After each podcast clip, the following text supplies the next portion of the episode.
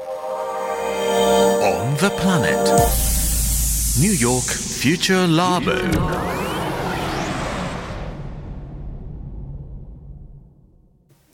綿谷エリナのオンザプラネット。この時間はニューヨークフューチャーラボミレニアル Z 世代研究所です。Hello, this is Mary. Hi, this is Noe. Hello, I'm Hikaru. Hi, this is Shanshan, and welcome to New York Future Lab 2022. 今夜もニューヨーク在住のジャーナリストでミレニアル世代と Z 世代評論家シェリーめぐみさんと電話がつながっています。シェリーさん、エリーさん、こんばんは。こんばんは。2週間ぶりですね。ね、う ん大変でしたね、地いやー震で。本当にあのと東京はまあ一回揺れただけでそういうなんか心配することはそこまでなかった、まあ、停電とかいろいろありましたけども本当にどうなんだろうってやっぱり東北にねやっぱりお友達ご友人とか家族とかいらっしゃる方は本当に本当に気持ちが休まらないうんかったけども、ね。うん、そうそうずっとねちょっとね。なまだね、一週間だからね、うん。まだ影響が結構あの残ってあの大変な皆さんも結構ねいらっしゃると思うので本当にねお見舞い申し上げます。はい本当にね。そしてもうあの東京にいるけども私たちも本当に備えしっかりしなくちゃと思って そういう意味でも改めて今気持ち新たに本当ですうんしたね。で一日でしたけども。本当にいろんなことがね世界的うにん起こってしまっていますけれどね、はい、まああのニューヨークで言うともう私のもうお財布のお金の減り方が今すごいんですよ。もうインフレで。うん、というと？い1.5倍ぐらいのスピードでお金が減ってるんです。っていうのは経済制裁のねロシアへの影響でもうねガソリンの値段の上がり方が半端ないんですね。そうするともうあらゆるものが上がっていくわけですよ。ね、すべてが、あのそうするとね便乗値上げするところもあるでしょ？うんあなんだか知らないけどですね。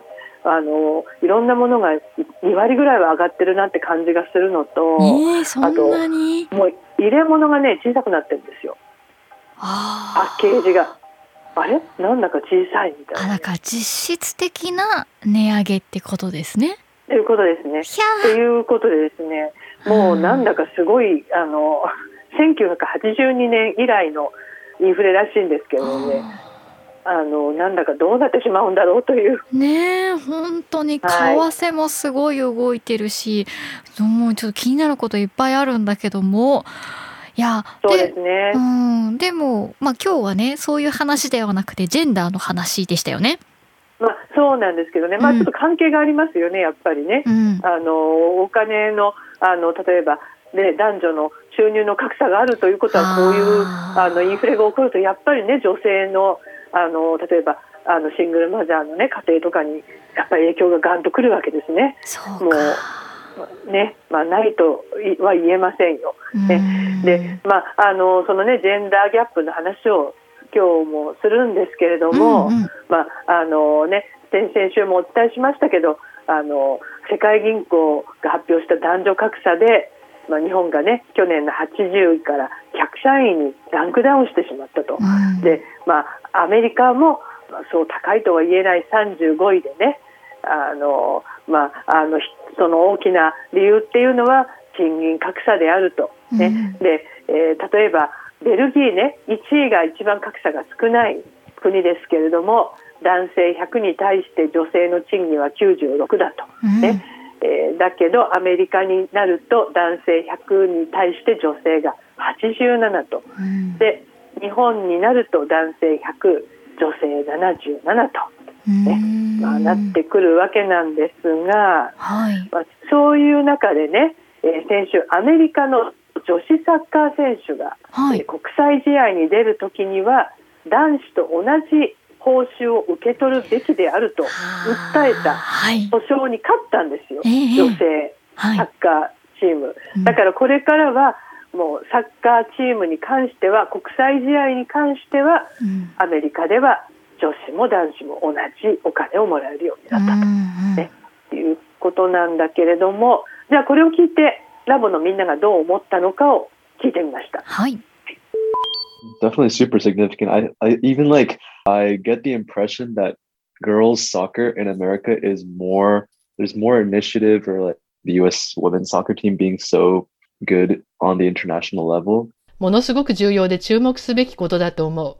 アメリカでは男子より女子サッカーの方がずっと盛んだし、国際的レベルもずっと高いから当然だと思う。 I feel like it's important. Like hearing it makes me happy because there's still a really huge gender wage gap. And till this day, I still don't understand like why gender has to play a role in how much you get paid. Because not just for you know soccer, but in any other like job or career, women still gets paid far less than compared to men. 私も重要だと思うし、これを知って嬉しかった。なぜならアメリカにはまだまだ大きなジェンダーギャップがあるから。 そして未だに理解できないのは、なぜ性別でそんなに報酬に大きな違いが出るのかということ。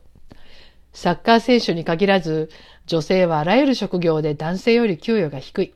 I'm still kind of like really surprised about the fact that male nurses are paid more because like aren't aren't females supposed to be thought of as like the caretakers even though we think that females belong in the kitchen but like if you look at professional world right there are more male chefs than there are female chefs like oh male chefs are so much cooler or something like that 驚いたのは看護師の給与も男の方が高いこと。だって女性は伝統的に世話をする人と考えられてきたのではないの？あとやはり女はキッチンで料理すべきという考え方があるのに、プロのシェフになると男が圧倒的に多いし、男のシェフの方がかっこいいという風潮がある。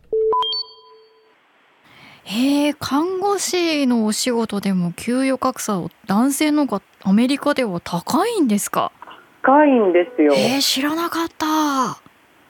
これはなんか現場の声なんで、まあ、全部がそうだか分かりませんけどね。そういうことなんですよ。へでーまあねあのあとはねシェフ。やっぱりシェフが男の方が多いとか、まあ多いですよね。確かに。うん。うん、そう言われてみると確かにそうだなと、ね、私も思っちゃったんですけれども、うんうんうん。まあこうやってねいろいろあの見ていくとやっぱりみんなが男女の賃金の不公平感を感じながら生活してるんだなっていうことが分かりましたうね。ん。ねでまあ、じゃあこれであのどうすればいいのかみたいなことになるんだけれどもノエがね、やっぱり自分は男女の賃金格差はなくなるべきだと思うって言うんだけれどもさっきねスポーツの話がまず出,、出ましたよねうんスポーツになるとねちょっと違うんじゃないかっていう意見が出てきたんですよ。うんでここでちょっと面白い論争になったので聞いてみてください。はい。Men's soccer players in countries in South America and Europe, they're so skilled. でも男子サッカーに限っては、世界的に見ると、ヨーロッパや南米選手のレベルが極めて高い。Like I, I kind of get why they're paid more is because like they have more fans more attention だから彼らがずっと高い報酬をもらうのはわかる。ファンの数も世の中の関心もずっと大きいわけだから。there was like some kind of controversy about women's basketball. This one guy, he's like, of course they get paid less. Like, who wants to watch women play basketball? 例えば、男女の待遇の違いはバスケットでも問題になったことがある。その時ある男性がネットで、報酬が安いのは当然だよ。誰も女子バスケなんて見たい人はいないからね。なんて言ってた。But also be created by having more advertisement. でも男子スポーツの方が人気なのは、逆に言うと膨大な広告によって作られた結果という考え方もできると思う。Maybe you can think of it in the inverse, whereas like raising the women's wage in women's soccer, that could lead to increasing women's sports and soccer as a whole and making it more like bringing attention to it, bring, making it more enjoyable. そうかも。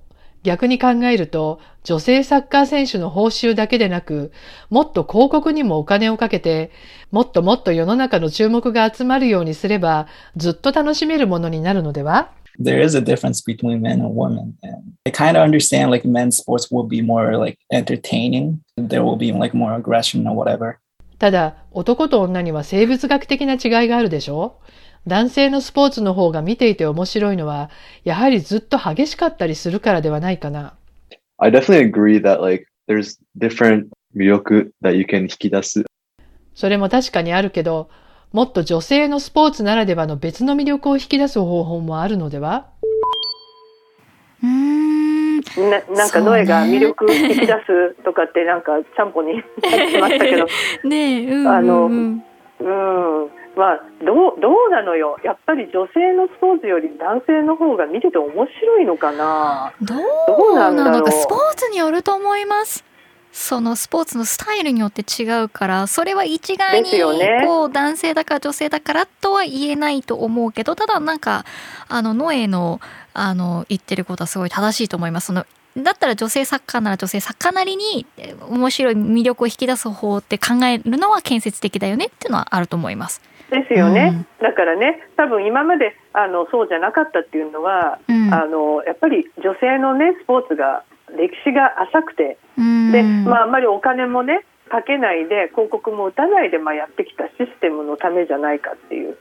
だからねあの報酬を女性ももっと上げたりとかつぎ込むお金を増やしていけばね面白くなるんじゃないかと。うんでなんかバスケなんかでもねやっぱお男はすごいダンクとかバーンってやるじゃないですか。うんねあので女性はそういうのがないからなんかあの面白くないような気もするんだけどよく見るとね女性も結構面白いんですよ女子のバスケっていうのも、うん。かなりいろんなねテクニックはやっぱりなんかあの女性の方がねすごいっていうぐらい言わかれるぐらい。